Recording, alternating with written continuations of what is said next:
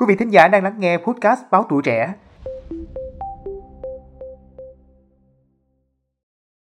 Thưa quý vị, Bộ Công an đề xuất mẫu căn cước mới để thực hiện luật căn cước có hiệu lực từ ngày một tháng bảy năm hai nghìn không trăm hai mươi tư, trong đó có mẫu dành cho người từ không đến sáu tuổi và từ sáu tuổi trở lên. Bộ Công an đang lấy ý kiến về dự thảo thông tư quy định về mẫu căn cước, giấy chứng nhận căn cước. Theo dự thảo tờ trình của Cục Cảnh sát Quản lý Hành chính về Trật tự xã hội C không sáu Bộ Công an để thực hiện nội dung quy định của luật căn cước, thống nhất trong quá trình triển khai thực hiện, cần thiết phải xây dựng, ban hành thông tư này.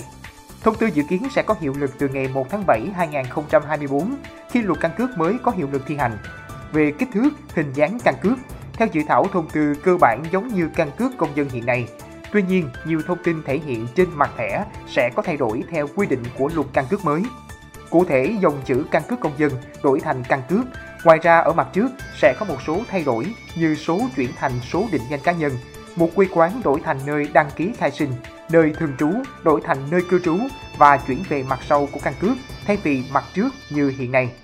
Chữ ký của cơ quan cấp thẻ đổi từ Cục trưởng Cục Cảnh sát Quản lý Hành chính về Trật tự xã hội thành Bộ Công an.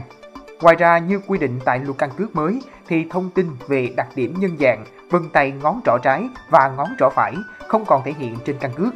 Tương tự, mã quy rờ code cũng được chuyển sang mặt sau của thẻ, thay vì mặt trước như hiện nay.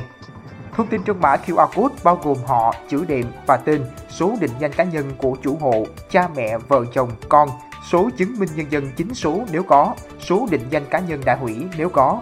Về mẫu chứng nhận căn cước có hình chữ nhật, kích thước một trăm hai mươi lăm nhân một trăm bảy mươi mi-li-mét.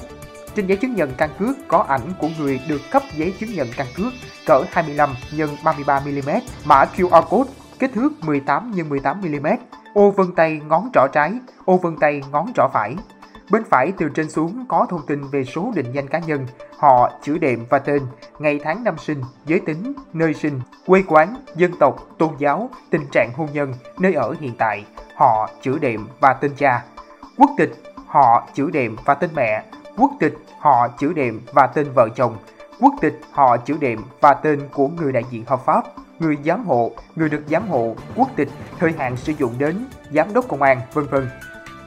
Tờ trình của Cục Cảnh sát Quản lý Hành chính về Trật tự xã hội C không sáu Bộ Công an cũng nêu rõ căn cước công dân đã được cấp trước ngày thông tư này có hiệu lực vẫn có giá trị sử dụng đến hết thời hạn theo quy định. Khi công dân có yêu cầu thì được đổi sang căn cước theo quy định tại thông tư này.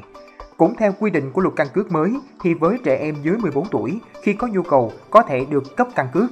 Theo đó, người dưới mười bốn tuổi hoặc cha mẹ, người giám hộ của người dưới mười bốn tuổi có quyền đề nghị cơ quan quản lý căn cước cấp thẻ căn cước. Trong đó, với trẻ em không đến sáu tuổi thì cha mẹ hoặc người giám hộ thực hiện thủ tục cấp thẻ căn cước cho người dưới sáu tuổi thông qua cổng dịch vụ công.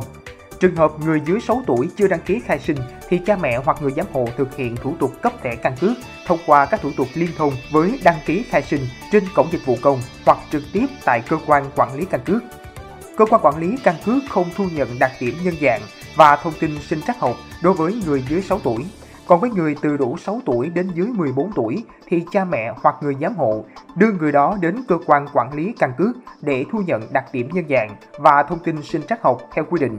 Tại dự thảo thông tư quy định rõ hai mẫu căn cước được xem xét cấp cho người từ không đến sáu tuổi và từ sáu tuổi trở lên. Trong đó, mẫu đề xuất dành cho người từ không đến sáu tuổi sẽ không có ảnh trên căn cước. Cảm ơn quý vị thính giả đã lắng nghe số podcast này. Đừng quên theo dõi để tiếp tục đồng hành cùng với podcast Báo Tuổi Trẻ trong những số lần sau. Còn bây giờ, xin chào và hẹn gặp lại!